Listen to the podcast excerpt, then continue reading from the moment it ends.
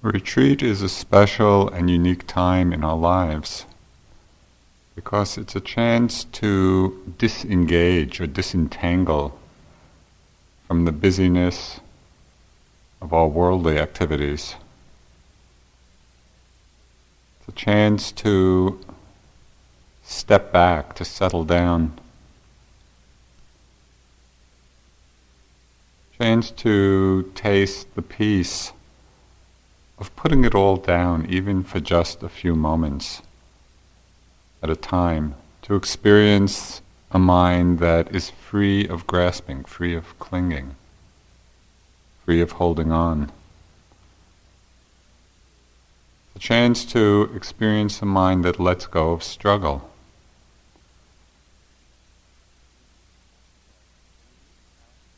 A unique aspect of the Buddhist teachings is that it begins and ends with right understanding. Rather than beginning with some dogma or some belief, it really begins with our understanding of how things are working. And right understanding is also the end of the path. It's really the wisdom of awakening, the wisdom of enlightenment. Both on retreat and in our lives outside as well. We need to find ways to keep turning our minds towards the Dharma, towards what is true, towards compassion. So that we create a context of right understanding. We develop a right understanding that can hold all of the many ups and downs and twists and turns of our practice. There are four reflections or four contemplations which help us do this. And they're called the four mind changing reflections, or the reflections which turn the mind towards the Dharma. If we reflect on them, or hold them in our lives and also let them percolate throughout the retreat. That they're really in our minds even as we're sitting and walking. in this meditation practice, these four reflections or contemplations, they keep us on the glide path of awakening. The first of them first of these reflections is the contemplation on the preciousness of this human birth. Now, in the vast cosmology of the Buddhist teachings, there are countless world systems, and each world system has all of these planes of existence. From the lower worlds of suffering to the human realm to the heavens of sense delight to the heavens of formless bliss. There are innumerable, immense expanses of time and rebirths without beginning. When I first went to India, and my teacher Munindraji would speak about all of these different realms and the, the vastness you know, of the journey the immensity of time and rebirth, he would say, You don't have to believe all this. It's true, but you don't have to believe it. well, within this vast cosmology, it's emphasized how rare and precious it is to take human birth in this endless round of rebirths, of life after life in all of these different realms. The Buddha emphasized so often just how precious it was to take human form. And he likened it to arriving at a great treasure island, a great island of treasures. Why? Because as a human being, when we know the way, when we understand the Dharma, when we understand how things work, Every happiness is available to us. because we come to understand the causes of happiness. And we have the opportunity to practice, to develop those causes and conditions. This is not true necessarily in the different, the different planes, the different possibilities. And so we reflect on the preciousness of our circumstances. And whether or not we believe in past and future lives, whether or not we believe in other planes of existence,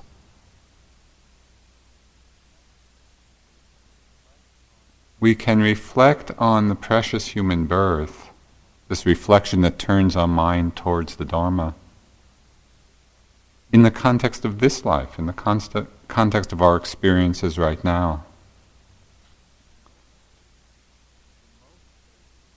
The most basic principle in Buddha Dharma is that everything arises out of conditions.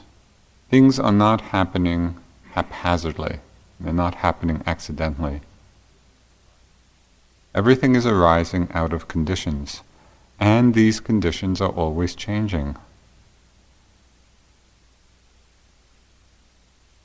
Now we've seen so dramatically people leading very happy, peaceful, stable lives, and then something happens, and in a moment, the whole world can be turned upside down.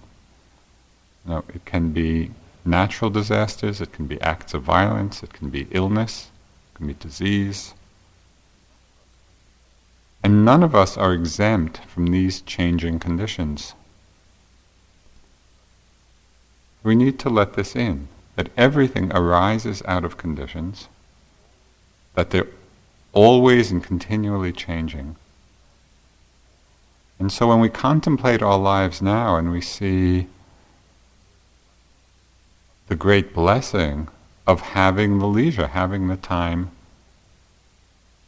to practice, to be on retreat for six weeks or three months, to have the leisure, the time to do this, to have the interest and the motivation to practice. Can we really see them and, and appreciate them as a gift and a blessing in our lives? rather than just taking this circumstance for granted. When we do this, it is the contemplation of our precious human birth. That's what makes this possible. You know, among all the human beings on this planet, think of how few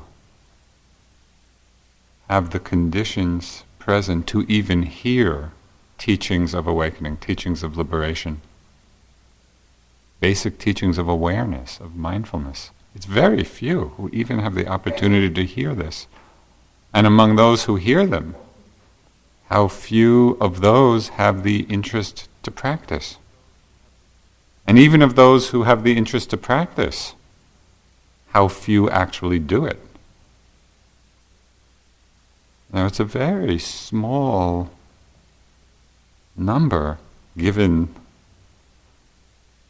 the numberless beings.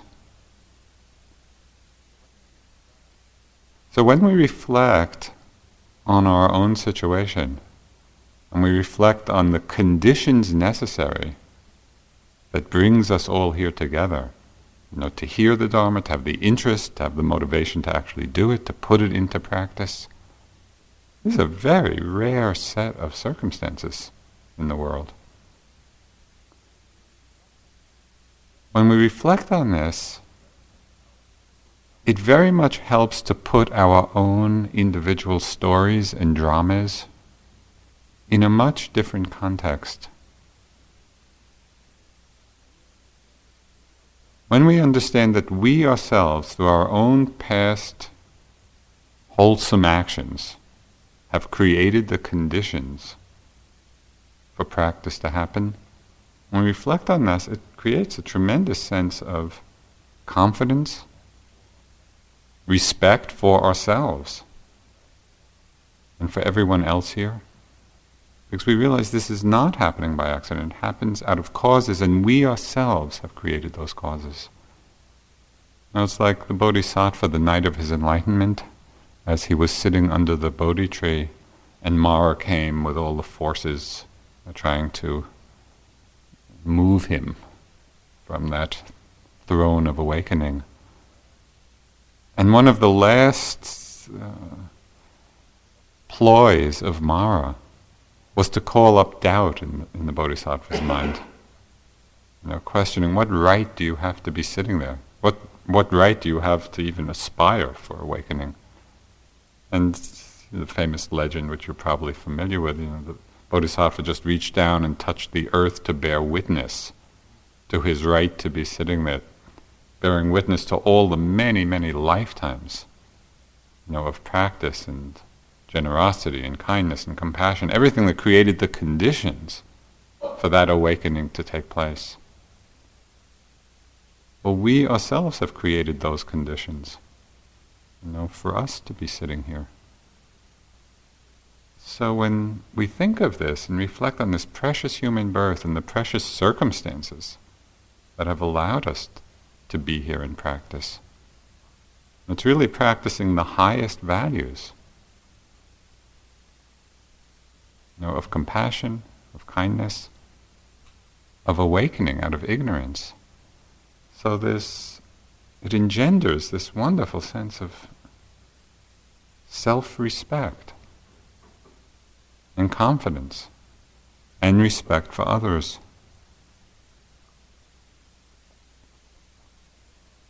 Because sometimes, given our bizarre Western psychology, even this instruction can be co opted by Mara. One point when I was in Burma studying with U Pandita, I was in a place where my practice just felt like it was slogging along you know, day after day, week after week. It Didn't feel like I was making any progress at all. Getting you know, low energy and discouraged. And so U Pandita, in an effort to kind of bring some joy into my mind, he said, he said to me, contemplate your sila, contemplate your moral behavior. You know, as a way of thinking, oh yeah, I'll do that and I'll just feel real happy. but of course, I heard the instruction, contemplate your sila, and it's like my mind immediately, the first response was, what did I do wrong? contemplate your sila. So we have to be careful not to fall into that trap of self-judgment. Because it's not so often in our culture, in our society, where, we where we are reminded to reflect on the wholesome things we've done, the skillful things we've done. And yet, that's exactly what engenders, you know, a sense of confidence, a sense of faith, a sense of joy. It's not done from a place of pride. Done from a place of understanding. Yes, these are the conditions for awakening to happen. And we have seeded those conditions in our lives, and that's why we're here. So, this is the first contemplation that turns our mind towards the Dharma. It's the preciousness of this human birth, both in the context of the vast cosmology and the preciousness of our circumstances within this very life.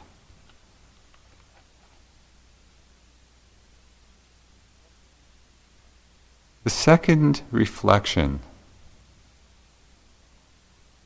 that turns our mind towards the Dharma, the second mind changing reflection, is the contemplation of impermanence. Now, what's so striking about this, and we'll talk often about it during the retreat, is that on an intellectual level, we all know that things change. This is not a difficult concept for us, or for anybody. Now, if we went out to ask anybody on the street, you know, do things change? Of course, everybody will say yes. Unlike, do you have a self? you know, that, that's a little more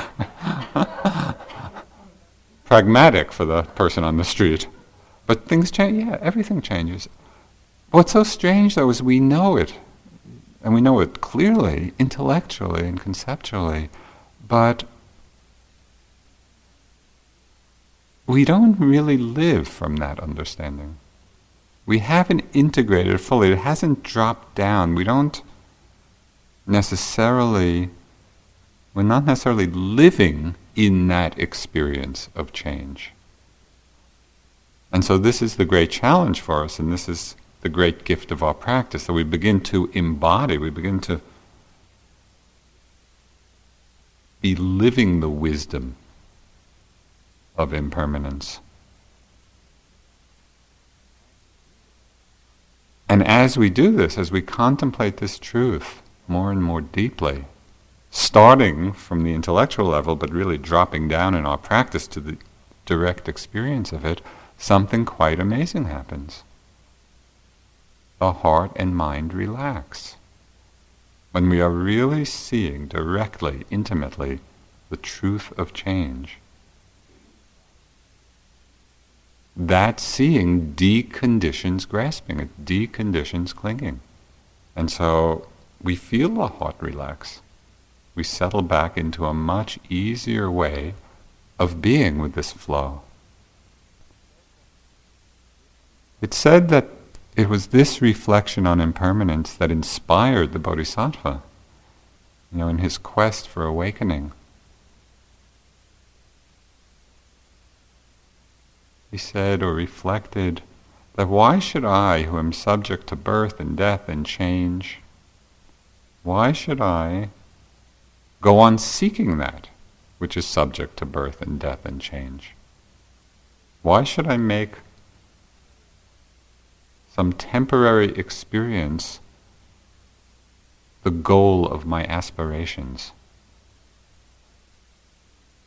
was precisely through seeing, through contemplating the changing nature of things, it awakened in the Bodhisattva, as it has awakened in all of us, an aspiration, or we could call it a wholesome desire, for something beyond birth and death. Know, an aspiration for the deathless.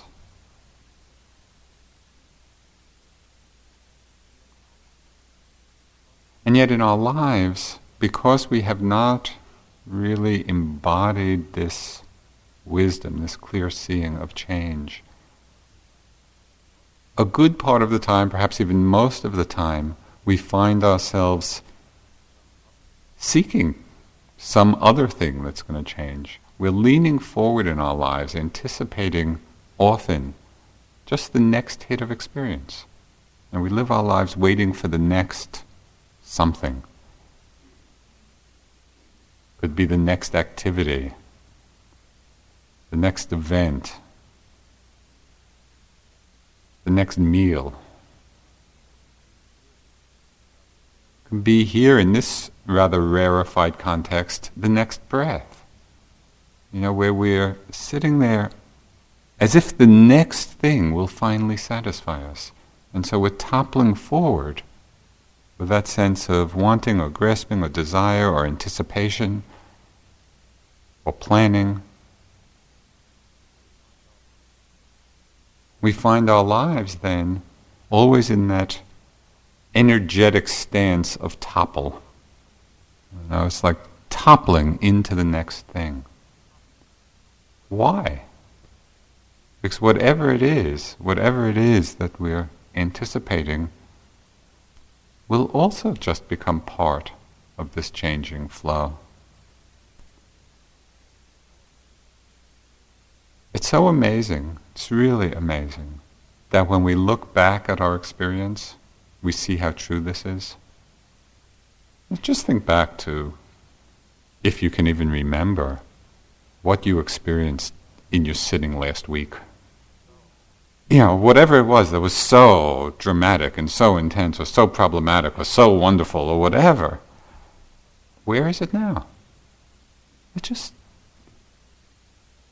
just another empty phenomena which has arisen and passed away. So we know that. We really know it when we look back at our experience.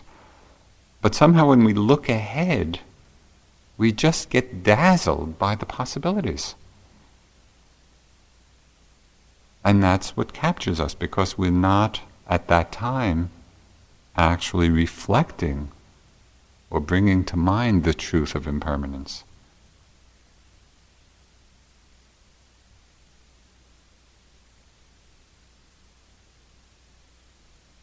Munindraji, my, my first teacher, he used to say, Where is the end of seeing? Where is the end of hearing? Where is the end of tasting, of touching, of thinking? It's not that there's anything wrong with these experiences. It's just that they do not have the capacity to fulfill our longing, our aspiration for peace, for completion, for fulfillment. Why? Because they don't last, because they're impermanent.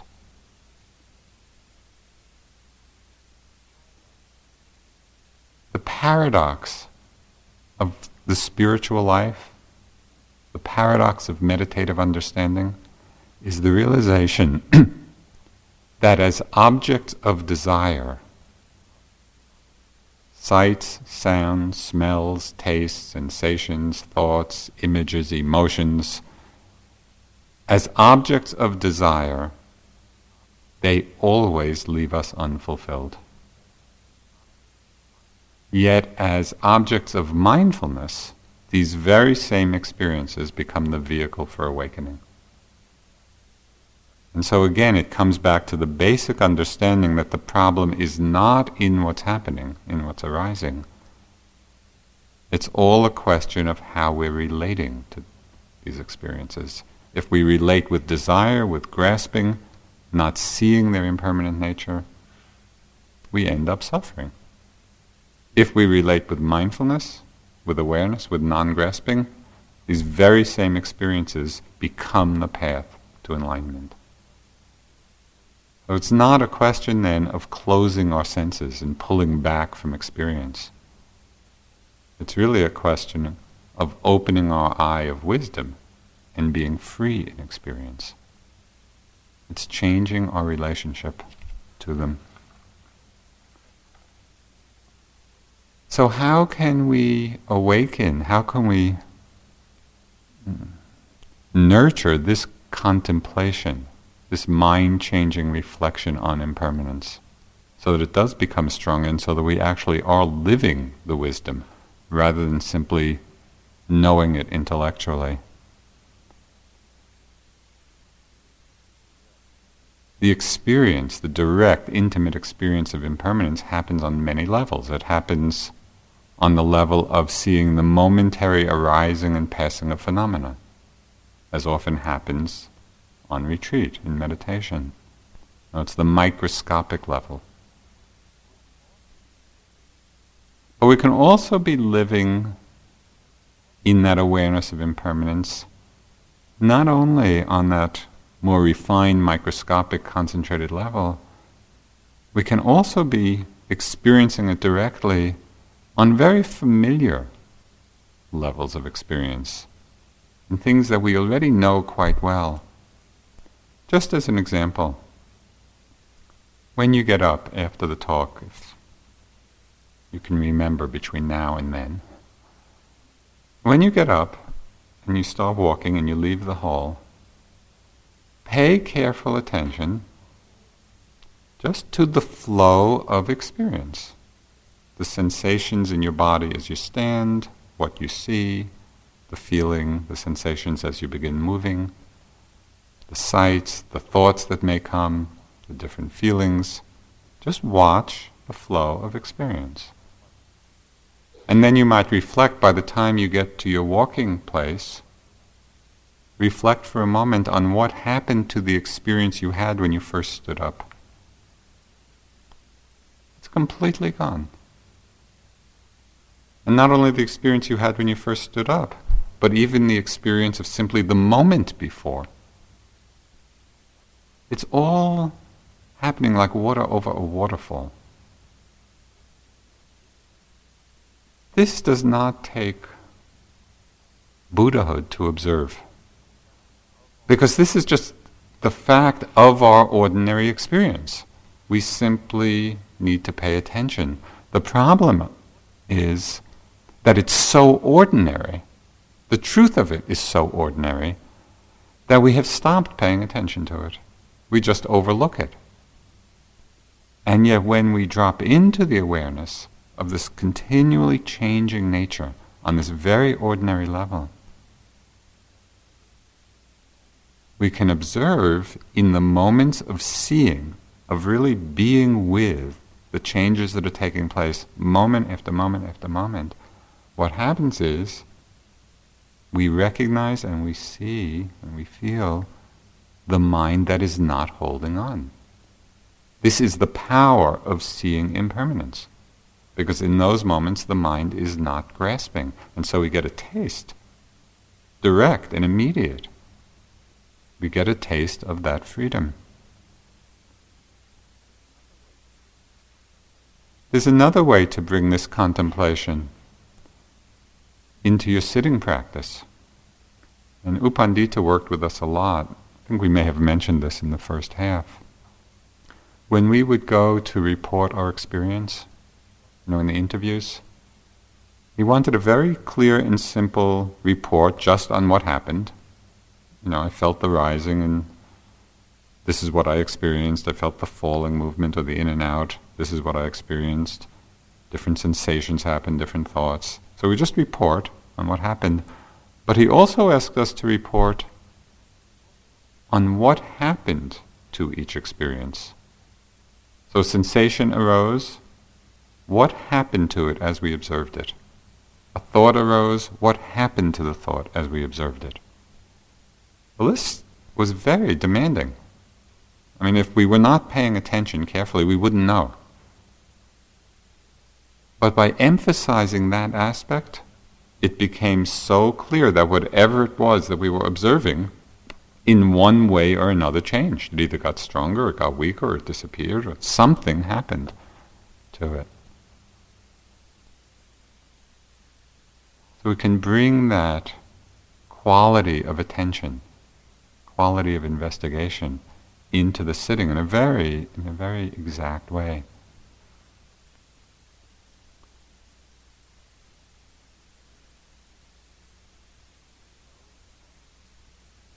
In those moments when we are seeing things changing, and we're not just thinking that things change, but we're actually seeing, yes, the thought changes, the sensation changes, the sound changes, when we're seeing it, in that moment, the mind has let go. And Ajahn Chah had some very simple teachings about the relationship of this to our happiness. He said, if you let go a little, you will have a little peace. If you let go a lot, you will have a lot of peace. If you let go completely, you will have complete peace. Your struggles with the world will have come to an end. So it's just that mind which has let go of grasping. That happens through this contemplation on impermanence.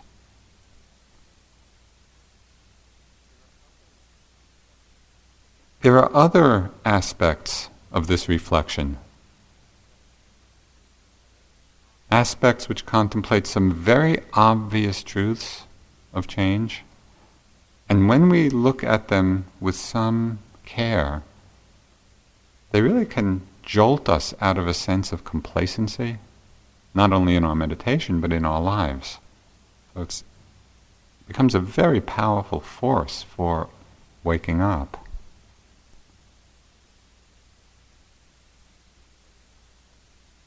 The end of birth is death. This is a reflection on impermanence. And to really look at that. As time passes, our lives are just getting shorter and shorter and shorter. And so we could really see, in terms of our lives, time is just running out. For all of us. It's inevitable. Do we really let this in? Do we realize this? Do we hold it in our awareness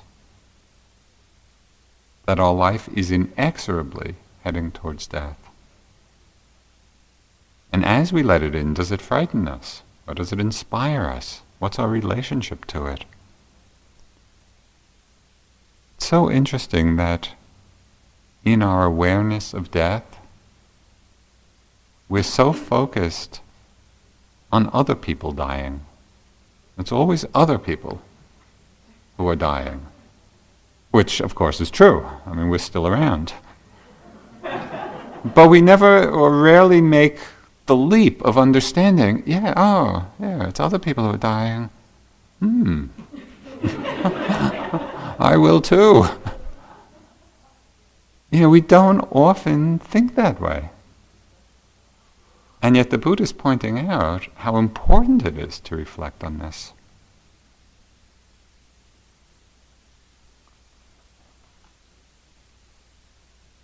A great reflection, it's really, it, it's a wonderful contemplation, is to imagine oneself being on one's deathbed. Really, and, and to just try to imagine being in those dying moments.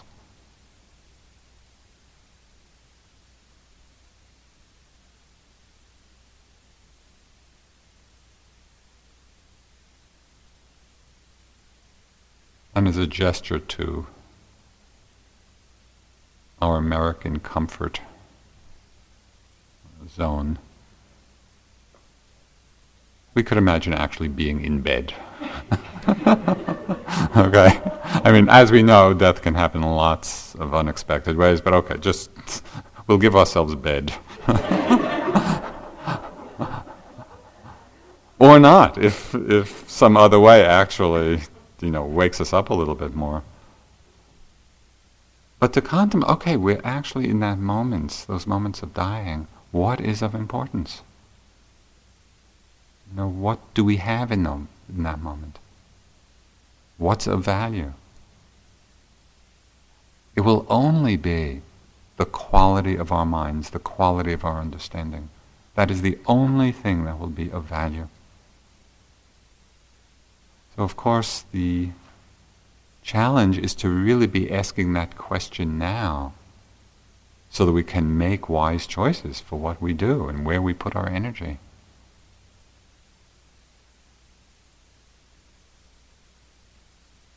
One of my favorite um, descriptions of someone dying with wisdom. And I usually talk about this on retreat because it's just so inspiring to me. Uh, is the description of uh, the death of Henry David Thoreau, you know, who died quite young. He was in his 40s. I think it was from TB.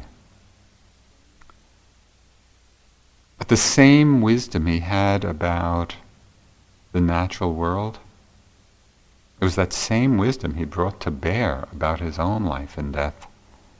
This is somebody describing, a friend of his describing his death. Henry was never affected, never reached by his illness. Very often I have heard him tell his visitors that he enjoyed existence as well as ever. He remarked to me that there was as much comfort in perfect disease as in perfect health, the mind always conforming to the condition of the body.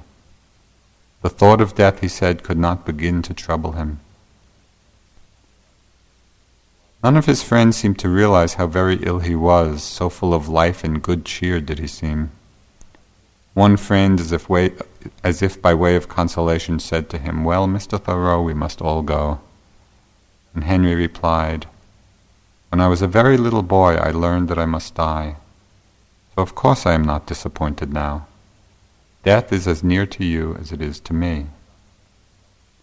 Some of his more orthodox friends and relatives tried to prepare him for death, but with little satisfaction to themselves. When his Aunt Louisa asked him if he had made his peace with God, he answered, I did not know we had ever quarreled, Aunt.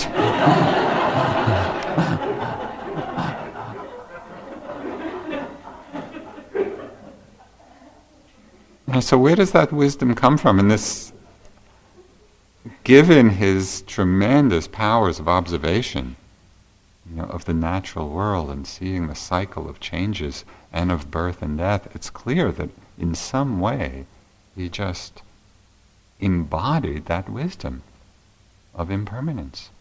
And so his mind was at peace, and it's quite remarkable and inspiring.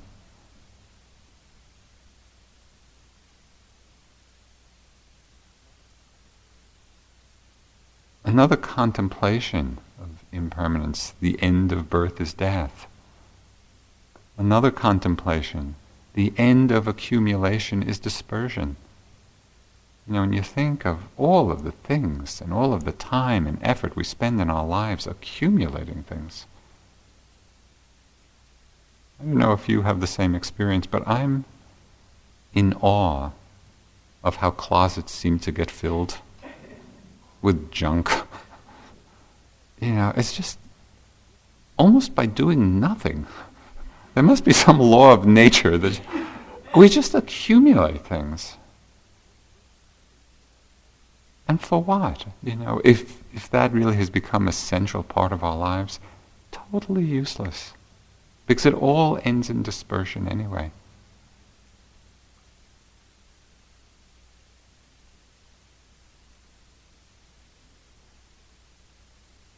The end of all meeting is separation. So another kind of contemplation of impermanence. No matter how close our relationships are. The end of all coming together of people, one way or another, will end in separation. This is just how it is. It's the truth of impermanence. And yet, how often do we get so entangled in our attachments and our relationships that the parting becomes a source of overwhelming sorrow and grief? It's through not understanding, it's through not having integrated that basic wisdom. Now, the Buddha said in commenting about how people hold so tightly you know, in their attachments and relationships, he said in the course of endless lifetimes that people, that a person has shed more tears over the loss of loved ones than the water in all the great oceans. That's, I mean, just think of what that would mean.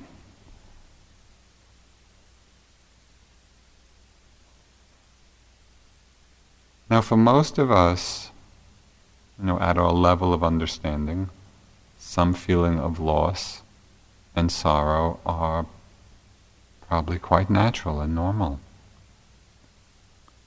But the more we contemplate the truth of impermanence, the more we really contemplate it and remember it and think about it and understand it. Even though there might still be feelings of loss or sorrow, we won't be drowning in those waters. There'll be a place of wisdom that can hold it all. And we begin to understand through the contemplation of impermanence, we really begin to understand quite deeply and incisively the difference between love and attachment, because they're two very different things. We begin to experience the difference between the feelings of loss and the feelings of grief. They're two very different things although it often gets confused. It's reflection on impermanence and the seeing of impermanence and the contemplating of it, which reorients, it redirects our mind towards letting go, towards freedom.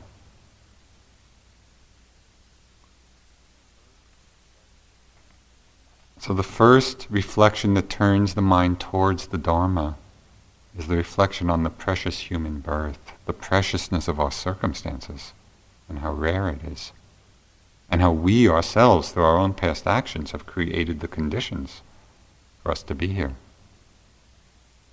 Second reflection that turns our mind towards the Dharma is the contemplation on impermanence, on all of the levels I talked about. The third reflection that turns our mind towards the Dharma is the contemplation of the law of karma. Last week I spoke uh, quite a lot about that. But tonight just mention a few aspects, elaborate a few aspects. Basically, the law of karma is the understanding that actions have consequences, that actions bring results.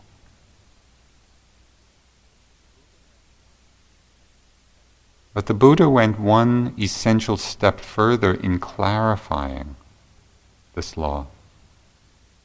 And it's this clarification which actually is the source of the possibility of genuine happiness in our lives. Not only happiness in our own lives, it becomes the source when it's understood for peace in the world. And that clarification is, in this law of cause and effect, that what most deeply conditions the result of an action, what most deeply conditions the result of the action is the motivation behind it. So motive, motivation becomes the key element of our understanding karma. As I mentioned last week, the phrase that has been so powerful for me as a reminder, as a touchstone for this reflection, not only in the meditation practice, but can be in our lives. Everything rests on the tip of motivation. That is the key element. That's what we need to see with tremendous clarity.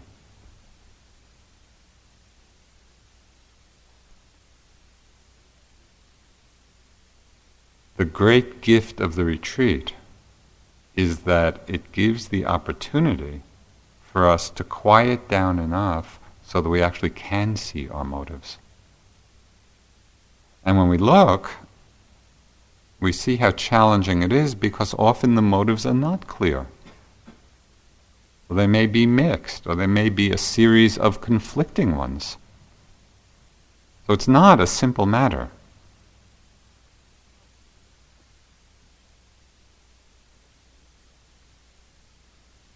A couple of years ago, I was on retreat and I was reading through uh, some of the suttas, and I came across a sutta, a discourse of the Buddha, that I thought Sharon would really like for her book on faith. Now, as most of you know, among Dharma teachers, a good story is worth a lot. Uh, there's kind of a vulture like attitude around a good story. So I came across this in the sutta, and my first thought was, oh, this will be great for Sharon. And my second thought was, no, I'm going to keep it for myself. and my third thought was, no, I'll give her the story, and that way more will come back to me. that was my contemplation on karma. And then my fourth thought was, no, that's just being selfish. Just give her the story. But I'll tell her what I'm going through. you know, and sort of really hoping to inculcate some sense of debt. so I'm just watching, you know, because I was on retreat, I could just I could just watch my mind go through all this. And so at a certain point I just kind of said, Joseph, where in all of this kind of is a moment of just purity, a moment of generosity. Because it was such conflicting, it was such a series of conflicting motives. What was really interesting for me was to see that in the midst of this long train of thought, I abbreviated it quite a bit. in this long train of thought, I saw there was a moment of genuine purity. And it was in that very first moment when I just had that first thought, yeah, this would be a great story for Sharon. And what was interesting was I realized that even though I had all these other mixed motives, after they had run their course, I could always come back to that moment of purity. That was there, that was available, that was accessible. But it was only accessible when we're aware, when, when we're actually paying attention and not simply acting out the mix of motives. It's awareness of our motivations that gives us the space and the possibility letting go of the less skillful ones, acting on the skillful ones. That is the tremendous power of mindfulness.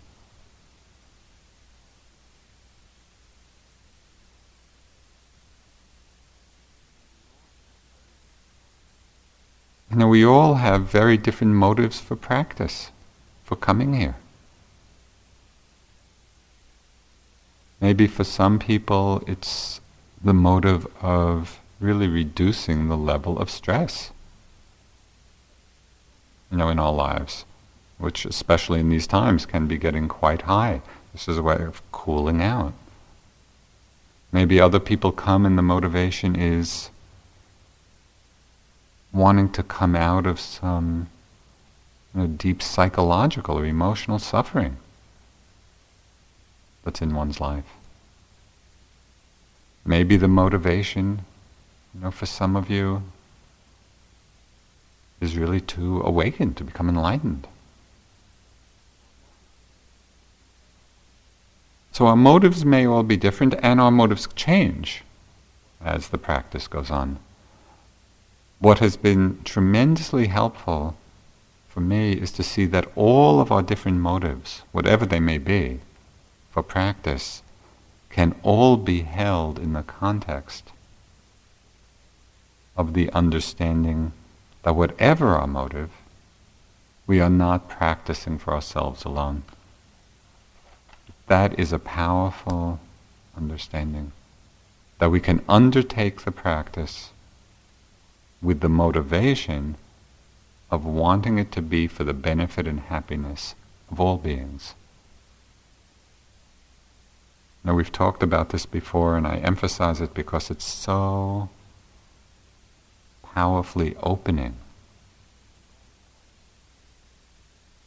And we all know, I think, that our practice will inevitably help others. Can't help but help others. But when we put that motivation right at the beginning, let my practice be for the benefit of, of others, this as you know in Buddhism is called bodhicitta, that aspiration then informs or suffuses all of the efforts we make in practice.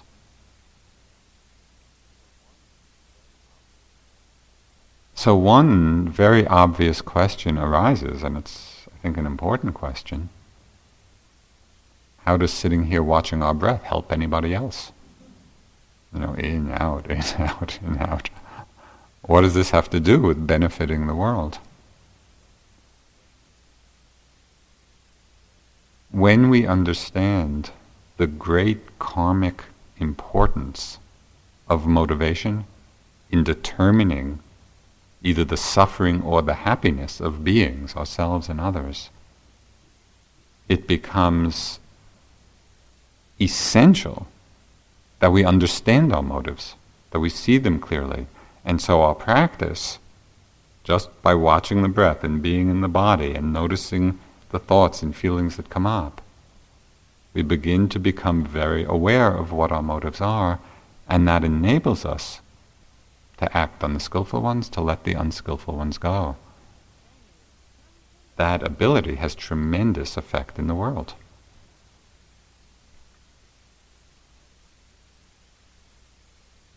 There's one teaching which I've kind of put into a modern context, that says if you came down to breakfast in the morning, okay, so just imagine, imagine this scenario.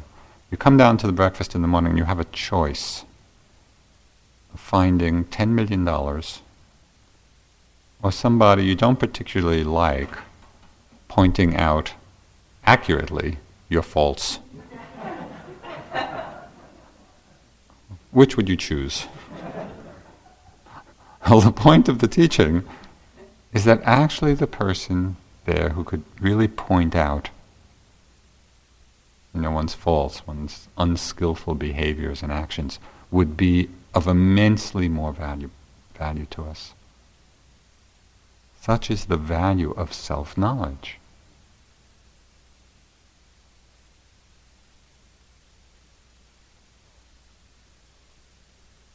It's helpful as we undertake this practice of self knowledge to have a sense of humor along the way because I believe it was in Kazantzakis' book, Zorba the Greek, you know, where he said self knowledge is always bad news.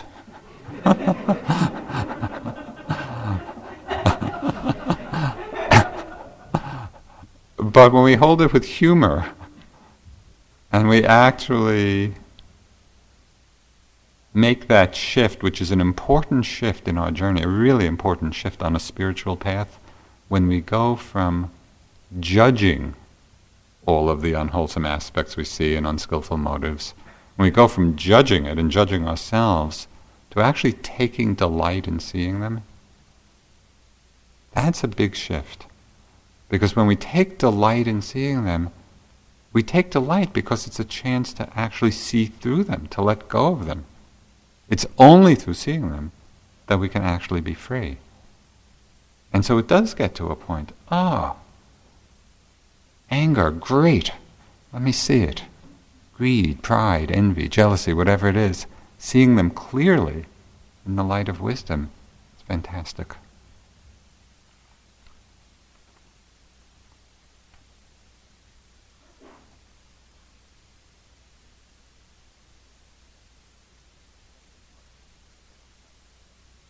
The second way that our practice benefits others, actualizing bodhicitta, is the understanding that the freer we are, the more effective is our help to others.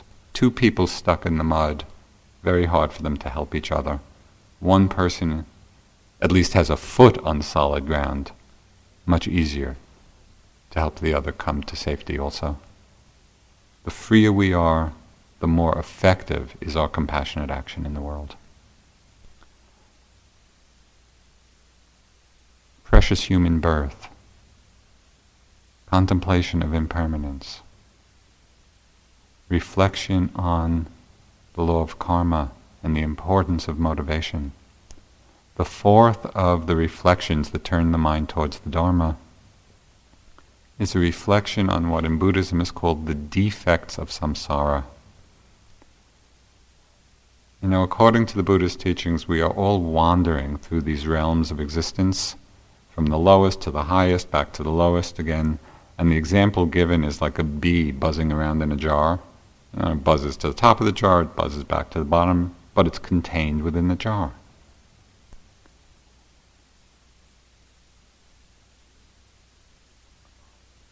And we keep doing this. This is the samsaric rounds. We keep doing this until we awaken from the dream of ignorance. We can see this not only in terms of from life to life, you know, in different realms, we see it right in the context of a retreat. Within one day, how many different worlds have you inhabited? How many different realms? You know, you might have happy thoughts about your family or friends.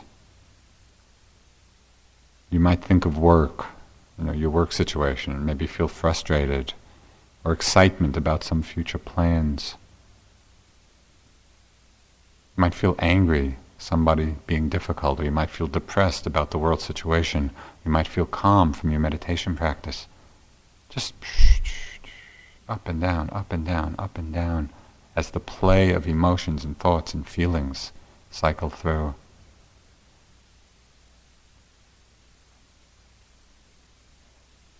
In contrast to being caught on this whirlwind of mental creation, notice those moments when you come out from being lost in a thought, lost in some drama, lost in some story. It's like coming out of a movie. And it is that feeling, you know, as if you come out of the movie theater and all of a sudden, oh yeah, that was everything I was so involved with and entangled with. It was just a movie. And we have that sense of openness, of spaciousness, certain sense of freedom. What seems so real and solid from one perspective, from the perspective of awareness, is seen as being empty and transparent. One Tibetan teacher who said, Do not rule over imaginary kingdoms of endlessly proliferating possibilities. But that's what we do. We just endlessly proliferate and live in those realms. That's samsara. That's the bee buzzing up and down. Mindfulness, awareness, wakefulness just has the capacity to help us come out of that. Come out to a place of real wakefulness. So these are the four mind changing reflections, the four reflections that turn the mind towards the Dharma. And in different ways in our meditation practice and then in our lives outside, we need to hold them very actively.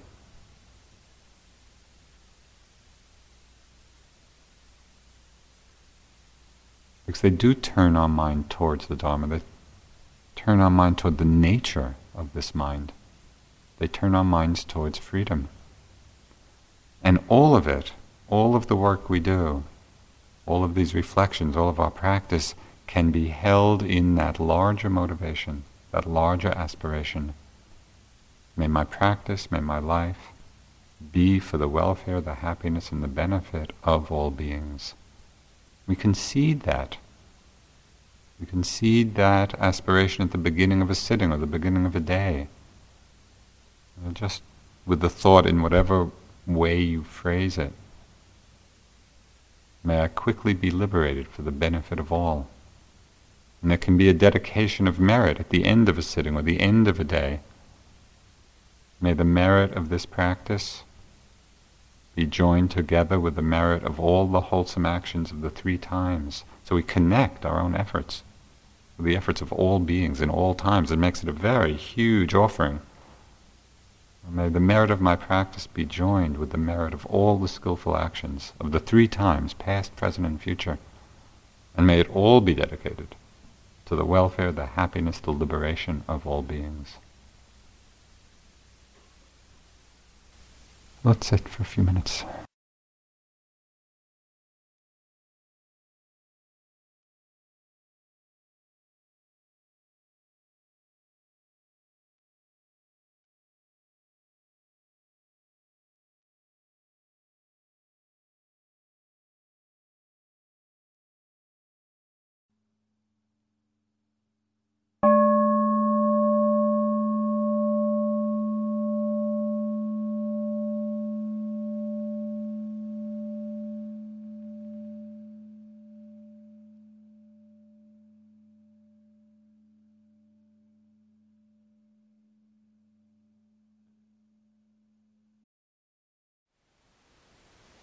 Thank you for listening. To learn how you can support the teachers and Dharma Seed, please visit dharmaseed.org slash donate.